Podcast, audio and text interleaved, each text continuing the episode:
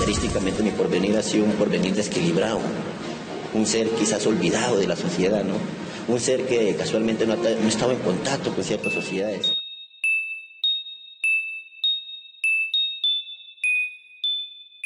Estás escuchando Perfil Criminal con Tania Mino.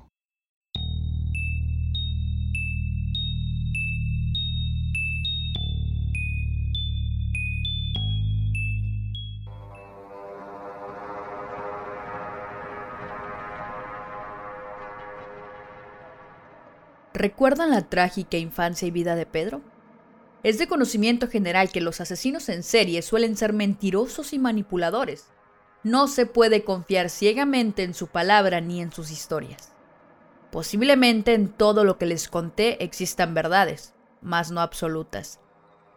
Y es que la madre de López declaró ante diversos medios que la historia que se encargó de narrar su hijo no es del todo cierta menciona que jamás lo echó ni mucho menos le maltrató.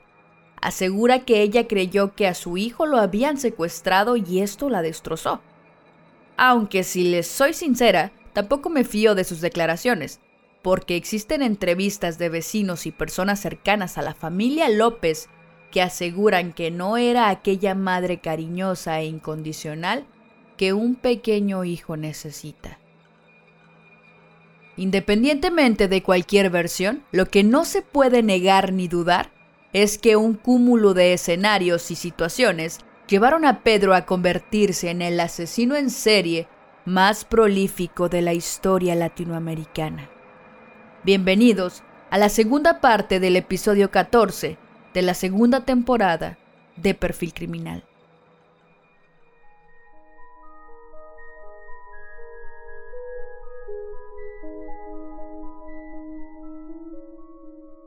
En el inicio de su sangrienta ruta, Pedro Alonso recorrió casi todo Perú, dejando a su paso 100 víctimas aproximadamente. Sin embargo, al final de esa odisea criminal, Pedro recibió un gran susto por parte de los indios ayacuchos cuando en el norte del Perú fue sorprendido por un grupo de estos en el intento por llevarse a una niña de nueve años para abusar de ella. Entonces, y tras darse cuenta de que habían dado con el monstruo detrás de tantas niñas desaparecidas en la zona, lo ataron y lo torturaron durante horas hasta que finalmente decidieron darle una muerte lenta y terrible de la que fue salvado. El mismo López declaró, Los indios en el Perú me habían atado y enterrado en la arena hasta el cuello cuando se enteraron de lo que les había estado haciendo a sus hijas. Me habían cubierto de miel y me iban a dejar para ser devorado por las hormigas. Pero una señora misionera americana vino en su jeep y les prometió que me entregaría a la policía. Me dejaron atado en la parte trasera de su jeep y se alejó. Pero ella me soltó en la frontera de Colombia y me dejó ir. Yo no le hice daño porque ella era demasiado vieja para atraerme.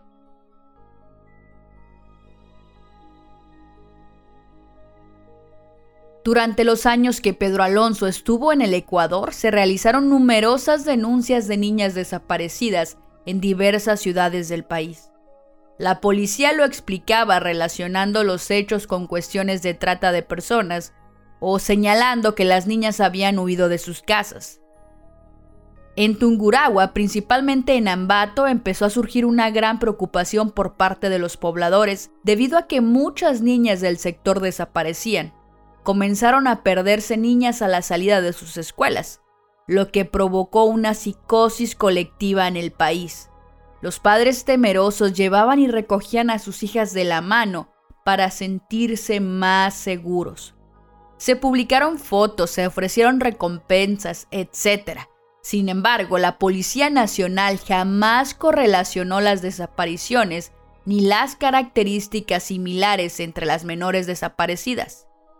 Nadie sospechaba que en el país operaba un asesino en serie. Prefiero guardarme los nombres de las víctimas, y es que no podemos siquiera concebir el llanto, las súplicas, los gritos y el terror que pudieron sentir mientras Pedro les mostraba lo monstruoso que podía ser. Tampoco podemos dimensionar el daño y el dolor que le generó a tantas familias. Sin duda, un daño irreparable. En abril de 1980, una inundación removió la tierra para descubrir inesperadamente una fosa. Un cadáver salió a la superficie. Se alertó a la policía que rápidamente excavó en la zona para descubrir los cuerpos de otras tres jóvenes. Todas ellas mostraban notorios signos de haber sido brutalmente golpeadas y ultrajadas. Hubo que plantearse la idea de que tal vez el criterio inicial de la policía fuera equivocado y no hubiera de por medio una red de prostitución o de tráfico de órganos que explicase la falta repentina de tantas jovencitas. Desapariciones que en aquel momento ya llenaban titulares de prensa y mantenían en vilo a la nación entera. Ante los restos de cuatro niñas, la policía supo que lidiaban con un asesino en serie y empezó a investigar, aunque nunca se logró nada y fue un descuido del asesino lo que terminó haciéndolo caer. Apenas unos días después de la inundación, Carlina Ramón había ido de compras al mercado con su hija de 12 años. Pedro Alonso, que había visto a la niña, no se contuvo como otras veces e intentó raptarla dentro del mercado. A unos segundos más o menos viene una compañera mía y dice, señora Carlina, sabe que un hombre le ha querido llevarle a mi hija dándole 10 sucres y que le va a regalar una porción de papas. Le perseguí toda la plaza, la calle Salinas y la calle Olmedo, en la cual yo le dije a un señor que es conocido, le dije que me ayudaran a capturar a ese hombre, porque está comenzando a, conquistar a las niñas. Pero en la calle Ceballos sí ya le cogimos y le acercamos a la, a la urbina, a mi puesto de trabajo. Cuando la policía llegó se toparon con un individuo que divagaba incoherencias y tras llevarlo a la comisaría pensaron que estaban ante un loco. Domicilio desconocido. ¿Qué transeúnte? Tengo una vivienda que está abandonada, pues como le quiera agregar su persona más. ¿Cuándo ingresó usted al país? En el año 73. Pedro adoptó una actitud de silencio absoluto ante todas las preguntas que le hicieron a lo largo del interrogatorio. Frente a esa situación, la policía tenía que ser astuta y cuidadosa, ya que para aquel momento Pedro era solo sospechoso de intento de secuestro, y si querían que se confirmase aquella condición de culpable, de la cual estaban casi seguros, debían hacer que confesara, y para ese fin la intimidación no era idónea. Uno de los agentes imaginó que tal vez Alonso fuera un hombre creyente, o al menos supersticioso, de modo que sugirió enviar a un sacerdote a hablar con él a fin de ganarse su confianza. El elegido fue el padre Córdoba Gudino, alguien bastante persuasivo que supo ganarse pronto la confianza de Pedro. Asistido por el cura, confesó que había ultimado a por lo menos 110 muchachas en Ecuador, 100 en Colombia y muchas más de 100 en Perú. Me gustan las niñas de Ecuador, son más amables, confiadas e inocentes. No son tan desconfiadas como las colombianas. Confesó López con absoluta tranquilidad antes de recurrir al argumento de su dura biografía para justificar sus crímenes. Perdí mi inocencia a los ocho años, entonces decidí hacer lo mismo a todas las jóvenes que pudiera. Y luego, como se haría costumbre con relación a sus testimonios, una contradicción. Horas más tarde, el primer periodista que tuvo acceso a la terrible historia le preguntó al respecto de los abusos sexuales que sufrió en la infancia. Pedro respondió de suerte enigmática, como si nunca hubiera dicho tal cosa antes. ¿Y si así fuera, qué? ¿Pedro mentía para obtener protagonismo? Los especialistas en psicología forense señalan que los criminales de este tipo suelen inflar los números para darse mayor importancia. Tal vez el número de víctimas es menor, pero de todas formas es estremecedor. Bajo esta duda, los investigadores estuvieron escépticos hasta que Pedro se ofreció a llevar a los agentes policiales al lugar donde dormían los restos de a quienes él llamaba sus muñequitas. Palada tras palada en aquella fosa se descubrieron los restos de otras 53 víctimas, todas niñas de entre 8 y 12 años. Era el comienzo del horror. Los agentes, guiados por un Pedro sonriente y jactancioso, visitaron otras 28 tumbas en las que fueron apareciendo sin solución de continuidad cadáveres y más cadáveres. La evidencia era incuestionable. Parecía mentira que nadie se hubiera dado cuenta de lo que estaba ocurriendo. Y es que Pedro López, que no era ningún genio, se había aprovechado para mantener viva su tremenda carrera criminal en un algo bastante sencillo. Nadie, nadie se fija en los pobres, se les ignora, uno se aparta de ellos, no quiere ni verlos, son invisibles, y ser invisibles es perfecto para un asesino. Su modus operandi consistía en acechar a niñas de escasos recursos, casi siempre de raza indígena. Era un asesino prudente que intentaba no elegir a aquellas víctimas cuyos padres pudieran tener suficiente dinero como para hacer que la policía, siempre apática ante la suerte de los pobres, tome cartas en el asunto. Era capaz de seguir por varios días a una niña hasta que se diera el momento en que estuviese sola, momento en el cual hacía cosas como darle regalos y pedirle que lo siga a las afueras, donde supuestamente le daría otro regalo para que se lo llevara a su mamá. También a veces se presentaba como vendedor ambulante o como una persona indefensa y perdida. Por estos y otros aspectos, como el hecho de que se aseguraba que sus víctimas estuviesen exámenes, verificando su respiración o cortándole las muñecas para ver si la sangre aún circulaba, los criminólogos nunca han dudado en decir que Pedro Alonso era un asesino organizado. De este modo, incluso renunció a las que él consideraba las más apetecibles víctimas. A menudo seguía a familias de turistas con el deseo de llevarme a sus hermosas hijas rubias, pero nunca tuve la oportunidad. Sus padres vigilaban demasiado. En un primer momento procedía a golpear a las víctimas y ya no dejaba de hacerlo durante todo el tiempo que se prolongaba el abuso, justo hasta que empezaba a alcanzar el orgasmo. En ese preciso instante las estrangulaba mirándolas a los ojos fijamente, ya que esto le producía un profundo placer. Quería tocar el placer más profundo y la excitación sexual más profunda, antes de que su vida se marchitara. Solo era bueno si podía ver sus ojos. Nunca maté a nadie de noche. Habría sido un desperdicio en la oscuridad. Tenía que verlas a la luz del día. Había un momento divino cuando ponía mis manos alrededor del cuello de las niñas y observaba cómo se iba apagando la luz de sus ojos. Solo aquellos que matan saben a qué me refiero.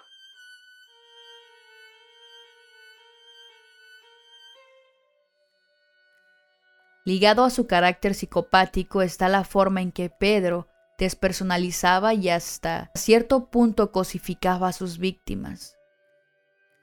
Esto se ve en cómo hablaba y jugaba con los cadáveres de las niñas, que para él no eran personas individualizadas con un nombre y una historia propia. Eran simplemente sus muñequitas.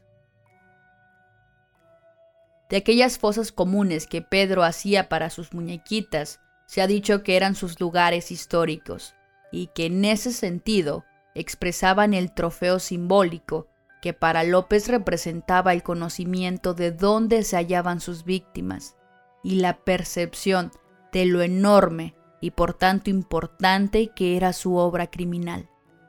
Y es que a diferencia de otros asesinos, él no guardaba objetos de las víctimas ni anotaba sus nombres, o tan siquiera el número que les correspondería en la lista de asesinatos. Pedro era una persona carente de empatía y manipuladora. Hacía uso de su buen lenguaje y poder de convencimiento para someter a sus víctimas. No presentaba respeto por las normas sociales. Su actitud negativa le impidió tener amigos, relaciones, trabajos, intereses, ocupaciones, dinero o esperanzas, o simplemente un lugar donde vivir, ya que la mayoría del tiempo vivió en las calles. Nunca llegó a socializarse y su interior emocional se fue degradando mientras llenaba ese enorme vacío de ira que comenzó a descargar agrediendo. Mostraba una considerable habilidad para manipular y engañar a otros mediante su discurso. Estaba claro que López era el mayor asesino en serie de la historia. A pesar de eso, la máxima condena aplicable en Ecuador era de 16 años de cárcel, los cuales se le asignaron como castigo en 1981, cuando contaba con 33 años de edad. Lo cierto es que no existen demasiados detalles disponibles en torno al juicio de López en Ecuador. Yo no tomo mucha importancia a lo que he hecho porque estoy sujeto a la ley y hay posibilidades de que tome un camino más recto. No le tengo miedo a la muerte, pero quiero seguir viviendo y ofrezco el brazo izquierdo y la pierna derecha como castigo. Y ruego que tengan misericordia por lo que he realizado. Si me meten 16 años de cárcel y la ciudadanía no está de acuerdo, estoy dispuesto a pagar con toda mi vida en la cárcel. Pero quiero vivir y pido a mi verdugo que no me mate. Y ahí dejo mi historia.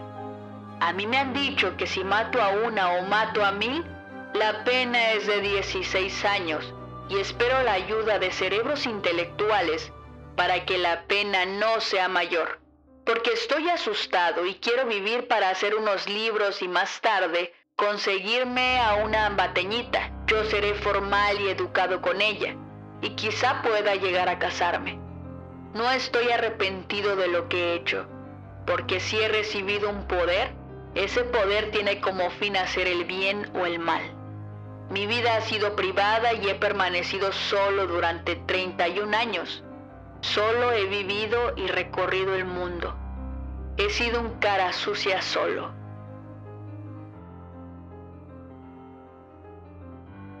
El monstruo de los Andes solo cumplió 14 de los 16 años debido a su buen comportamiento. El día que salió no cabía en sí de felicidad. Gritaba, saltaba, hasta agradecía a Dios.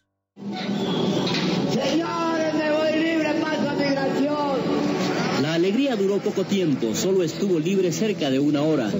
Por extranjero e indocumentado no pudo irse a su país. El intendente de policía de Pichincha le planteó un nuevo juicio para deportarlo y ordenó su reingreso a la cárcel. Usted es extranjero y si usted no tiene la documentación en regla, yo no puedo ponerle en libertad. ¿A dónde está Mientras regresaba al CDP, varias madres de familia impugnaban su libertad. Yo, pasando algo con mis hijas, yo mismo le hubiera matado. ¿Usted qué opina? No, eso es un peligro para... Pero ya ha pagado 14 años. Sí, pero él no ha cambiado en nada. Pedro Alonso López obtiene su libertad tras 14 años de prisión en el ex penal García Moreno. Él fue juzgado por 15 crímenes y violaciones, pero tiene un centenar de acusaciones. Asegura que no es el culpable directo, pero acepta ser cómplice. ¿Cuántas violaciones realmente cometió Pedro Alonso? Yo no cometía, yo estoy implicado como cómplice. Claro que participé en el hecho, pero... Él acusa a Jorge Patiño de ser el autor directo de las violaciones, pero al parecer este personaje es un invento suyo. O sea, yo le... ¿Tú le mataste? Sí, porque me tenía sugestionado amenaza bajo amenaza de muerte, que si, lo, yo, que si lo delataba, que él me mataba. Pero Jorge Patiño eres tú mismo, decía. No, padre, yo Pedro Alonso López para servir. El pueblo ecuatoriano estaba indignado tanto que incluso hubo manifestaciones y se exigió al presidente que cambiara la pena máxima. Se empieza a averiguar si tenía procesos en curso para vincularlo a los procesos y solamente existían dos procesos en el espinal, pero esos procesos que existían en el Espinal habían, sido destruidos en un, en un incendio. El fiscal de ese momento, eh, muy acucioso, se dio a la tarea de por lo menos reconstruir uno de los procesos, logró reconstruirlo en un tiempo récord. Lo esencial para adelantar la investigación. Y se trajo ya Pedro Alonso no obstante, logró manipular a las autoridades y con astucia fingió ser un enfermo mental para librarse de una condena. Tú solías llevar un archivo de los nombres de las muchachas. No, no, no, nada de archivo, unas anotaciones donde mi compañero de causa, o sea, mi compañero de andanza, me enseñaba los, las infracciones que él cometía, ¿no? Para que a mí no se me borrara esos sitios, entonces yo hacía unas anotaciones.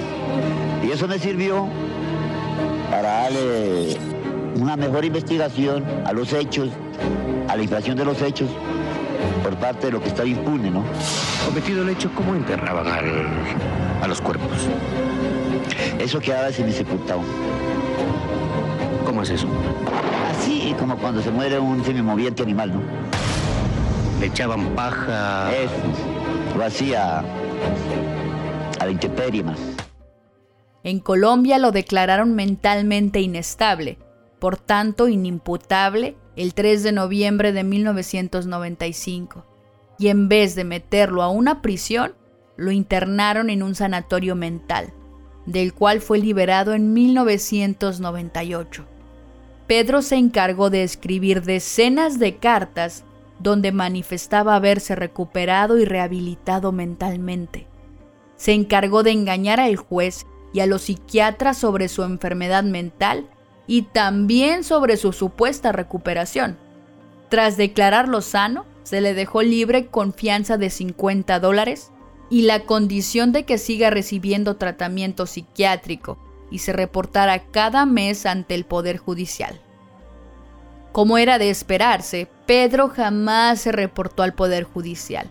En lugar de eso, viajó al Espinal para encontrarse con quien había responsabilizado por todo el dolor de su corazón, su madre, Benilda López Castañeda, mujer que tiempo atrás había suplicado que no lo liberaran porque podría ir y matarla.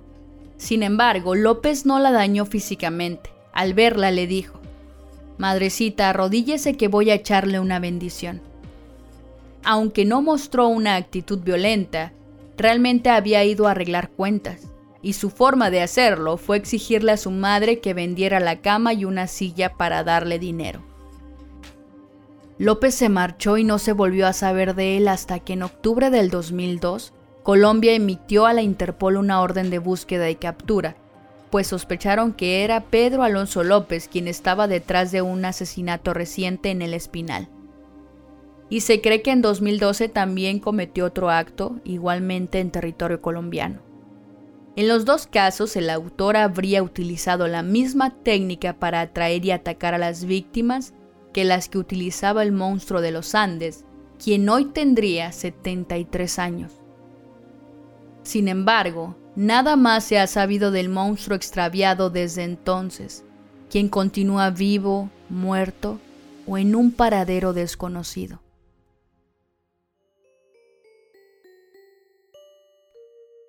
La ineficiencia de los departamentos de justicia fue tan grande que le otorgaron libertad a un ser que no merecía ser libre, a alguien que debía pagar una condena justa por sus crímenes. No es el primer caso de un criminal en Latinoamérica que sale en libertad por errores y fallas en el proceso judicial. ¿Y qué decir de la pena máxima de 16 años? Me parece absurda. Lo he mencionado tantas veces. Los sistemas de justicia están corrompidos, invadidos de corrupción y escasos de competencia. Tampoco vale la seguridad de un país, de un país que subsiste gracias a los ciudadanos a su trabajo y a su esfuerzo. ¿Es que acaso quienes forman las instituciones de justicia se les olvida que son servidores públicos, que su finalidad es proteger y salvaguardar los derechos y la seguridad de su pueblo, de su nación? Estamos invadidos de injusticias, Mientras unos cuantos enriquecen sus bolsillos a costa del bienestar de su nación, la podredumbre está en las calles, llevando a su paso y sin consideración a inocentes. Muchas gracias por escuchar hasta el final. Espero el episodio les haya gustado y antes de finalizar, quiero aprovechar este espacio para enviar un saludo a las personas que han estado muy activas en el Instagram de Perfil Criminal, que han estado interactuando con todas las historias y, muy al pendiente de todo lo que se ha estado publicando. A Ulises Uriel, muchísimas gracias. Me encanta el apoyo que brindas al podcast. También a Antonio Rivera, Daisy Liliana y a Juan Santos hasta Estados Unidos. Chicos, eh, quisiera mencionarlos a todos tanto a las personas de Twitter, de Facebook, de YouTube y de las demás plataformas, porque realmente su apoyo es incondicional hacia este proyecto. Este, sin embargo, no quisiera hacer muy extenso este episodio, porque quiero dar un anuncio antes de finalizar. Se va a hacer otro giveaway de una camiseta de perfil criminal. Ya se hizo uno al inicio de la temporada, pero Haré uno nuevamente en agradecimiento a sus consideraciones en cuanto a la ausencia del programa. Así es, la dinámica está muy sencilla si quieren saber cómo poderse ganar una playera oficial de perfil criminal. Pueden consultar las bases que se estará publicando el día 15 de septiembre en las redes sociales de perfil criminal, las cuales pueden consultar en la descripción de este episodio. Ahí estaremos publicando las bases y podrán participar para ganarse una playera. Quisiera aclarar que este concurso de momento es válido únicamente para eh, México. De, de, momento no hay envíos internacionales, así que todas las personas de México pueden participar, pero personas fuera de México no se preocupen, pronto estaremos también haciendo eh, sorteos para ustedes en agradecimiento a todo el apoyo que nos dan. Y pues nada chicos, por mi parte ha sido todo, ya lo saben, mi nombre es Tania Mino, esto fue Perfil Criminal y nos escuchamos la próxima semana.